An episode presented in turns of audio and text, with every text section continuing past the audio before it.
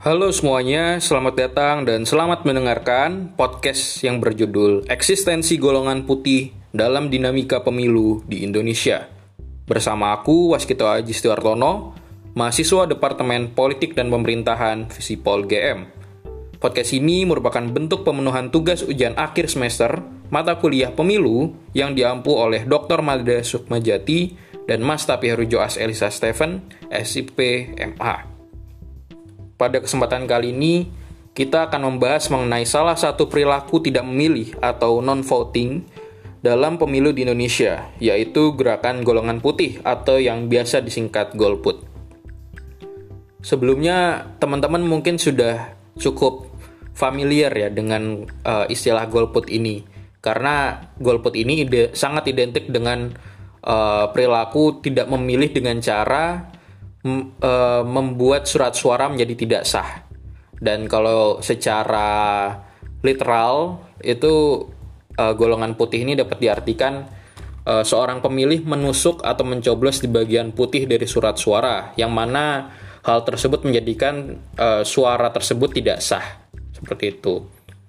Tapi uh, mungkin di sini kita akan ngebahas juga bagaimana sih sejarah dari uh, gerakan golongan putih ini karena ternyata uh, golongan putih ini sudah cukup lama ya sudah berpuluh-puluh tahun yang lalu ini ada konsep semacam ini jadi uh, gerakan golongan putih ini pertama kali disuarakan oleh salah satu aktivis Indonesia bernama Arif Budiman uh, pada tahun 1970-an. Mungkin yang tidak tahu Arif Budiman ini siapa, Arif Budiman merupakan salah satu aktivis uh, angkatan 66 dan juga mungkin dikenal sebagai kakak kandung dari aktivis yang lain juga yaitu Suhoki. Oke, okay, um, kita kembali kenapa sih uh, Arif Budiman ini menyuarakan gerakan golput di tengah pemilu saat itu. Jadi Arif Budiman berpendapat dan juga barangkali sebagian besar aktivis uh, kala itu berpendapat bahwa pemilu tahun 1971 hanyalah ajang penipuan sistematis terhadap rakyat Indonesia. Dan juga golput ini dianggap sebagai counterculture juga. Uh, layaknya misalnya di Amerika ada uh, gerakan hippies yang pada intinya adalah uh, ingin mendobrak ke kemapam, kemapanan seperti itu, standar-standar kemapanan dan begitu pula dengan golput ini.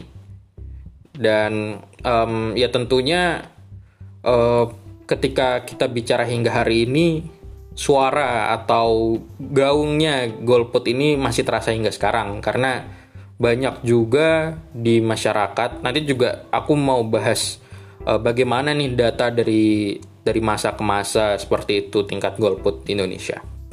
Oke, mungkin uh, selanjutnya kita akan ngebahas nih terkait sebetulnya Oke, mungkin tadi yang 1971, pemilu tahun 1971 itu disebabkan oleh uh, adanya uh, dorongan dari aktivis mahasiswa kala itu untuk menyuarakan uh, golput. Tapi sebetulnya kalau kita kaji lebih dalam, dari masa ke masa, baik dari Orde Lama, Orde Baru, dan juga Reformasi, itu ada penyebab-penyebab khususnya tersendiri dan mungkin kita mulai dari yang pertama ya dari yang pertama yaitu orde lama. Barangkali uh, orde lama ini sebetulnya belum ada ya istilah golput ini. Karena golput itu pertama kali dicetuskan di pemilu yang sudah masuk ke era orde baru. Tapi perilaku untuk non voting sendiri atau perilaku tidak memilih sendiri itu sudah ada sejak pemilu pertama di Indonesia yaitu pemilu tahun 1955 Ketika itu, angka golput sendiri di masyarakat itu mencapai 8,6 persen. Dan hal ini salah satunya ya disinyalir karena rendahnya tingkat melek huruf di masyarakat. Ya, mungkin dapat kita pahami juga ya bahwa tahun 1955 ini berarti secara hitungan Indonesia itu baru berdiri 10 tahun dan juga saat itu pendidikan bagi masyarakat, khususnya pendidikan literasi juga masih sangat minim seperti itu. Kemudian uh, kita maju ke era Orde Baru. Jadi di Orde Baru ini uh, cukup sering ya mengadakan pemilu uh, terhitung sudah ada enam pemilu yang dilaksanakan semasa rezim Orde Baru. Dan terkait tadi ya permasalahan di Orde Lama di pemilu 1955 adalah terkait uh, tingkat melek uh, huruf masyarakat. Dan di era Orde Baru, salah satu kebijakan pendidikannya adalah pendirian sekolah dasar Inpres atau SD Inpres yang uh, salah satu uh, tujuan utamanya atau visi utamanya adalah menggenjot uh, kenaikan tingkat melek huruf di Indonesia. Dan bicara terkait pemilu yang ada di Orde Baru, yang pertama kali itu ada di tahun 1971. Dan seperti tadi yang sudah disampaikan ya, bahwa di 1971 inilah uh, adanya gerakan untuk golongan putih yang diinisiasi oleh para aktivis intelektual muda saat itu. Uh, kendati demikian, terkait golput ini sebetulnya tidak cukup signifikan ya uh, menaiknya gitu apabila dibandingkan dengan tahun 1955 karena kalau kita bicara tahun 1955 itu sampai angka 8,6 persen tapi kalau di tahun 1971 itu kurang dari 8,6 persen sehingga lebih rendah um, sepanjang Orde Baru sebetulnya secara perlahan namun pasti itu cukup meningkat angka golputnya walaupun sebetulnya tidak tidak signifikan ya.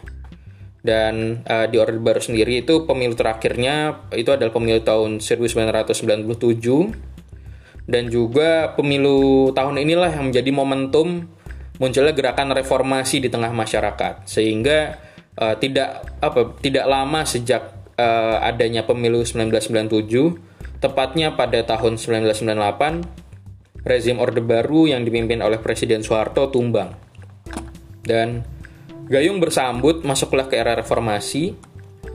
Um, sebagai uh, mungkin sebelum kita masuk ke pembahasan bagaimana dinamika golput di era reformasi, mungkin uh, aku mau ngingetin kembali juga bahwa terdapat beberapa agenda reformasi yang saat itu digaungkan oleh para aktivis dan juga masyarakat Indonesia, yaitu ada penegakan supremasi hukum, lalu pemberantasan korupsi kolusi nepotisme atau KKN, lalu juga mengadili Soeharto dan kroni-kroninya. Selanjutnya ada amandemen konstitusi UUD 1945, lalu penghapusan dui fungsi ABRI dan juga terakhir pemberian otonomi daerah seluas-luasnya. Pada dasarnya keenam agenda tersebut menitik beratkan pada uh, harapan gitu agar Indonesia itu menjadi lebih demokratis ke depannya. Kendati demikian, dalam konteks uh, kita kembali ke konteks golput itu tadi pemilu-pemilu yang diadakan pasca ref, pasca reformasi uh, khususnya ketika pemilu itu kemudian uh, diadakan secara langsung itu tingkat golputnya semakin tinggi semakin melonjak naik bahkan sangat signifikan naiknya Misalnya salah satu yang tertinggi itu pada tahun 2019. Uh, jadi pemilu 2000, 2009 itu sorry uh, pemilu 2009 jadi di pemilu 2009 ini uh, uniknya tapi ya, kalau sebelumnya mengapa masyarakat itu golput itu karena memang pilihan pribadinya atau mungkin ideologinya dan sebagainya. Tapi pemilu 2009 ini lebih banyak disebabkan oleh kesalahan dari penyelenggara pemilu itu sendiri dalam hal ini KPU. Kesalahannya ada di mana? Kesalahannya adalah dalam menyusun daftar pemilih tetap atau DPT saat itu banyak masyarakat yang justru terjebak dalam hal atau persyaratan administrasi yang rumit, khususnya terkait hal-hal kependudukan. Jadi uh, saat itu uh, apa ya? Karena rumitnya itu tadi, hal ini berdampak pada tingginya angka golput yang disebabkan oleh banyaknya masyarakat yang akhirnya tidak bisa menggunakan hak suaranya sebagaimana mestinya.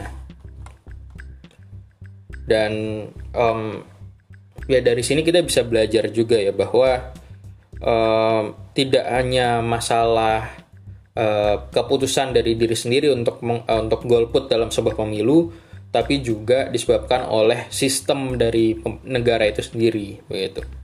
Dan kalau kita bicara konteks hari ini dalam beberapa tahun lagi kita akan menyambut pemilu tahun 2024 dan saat itu Indonesia akan melaksanakan pemilu langsung lagi secara serentak yaitu Pileg dan Pilpres dan ditambah pula isunya nih isunya di tahun yang sama akan dilaksanakan pilkada juga secara serentak uh, yang seharusnya pilkada ini bisa dilaksanakan uh, dalam kurun waktu mungkin uh, dari tahun 2021 hingga 2023. Uh, hal ini merupakan dampak juga dari ditundanya pembahasan uh, RUU pemilu. Ya dan pada akhirnya um, kita apa ya meskipun apa ya pemilu itu bukan satu-satunya indikator ya uh, suatu negara itu demokratis tetapi ya bukan suatu hal yang salah juga kalau misalnya kita melihat dinamika demokrasi Indonesia dari uh, pelaksanaan pemilunya khususnya dari golput itu sendiri gitu dari perilaku tidak memilih itu sendiri. Selain itu pada prinsipnya pula memilih untuk tidak memilih dalam pemilu pun juga bagian dari sikap memilih kan? Dan itu juga sah-sah saja dan dijaga oleh hukum yang ada di Indonesia. Ya dan uh, mungkin itu saja yang akan dibahas pada podcast kali ini. Semoga bermanfaat dan juga apabila ada kritik dan saran mohon disampaikan. Kurang lebihnya mohon maaf. Terima kasih.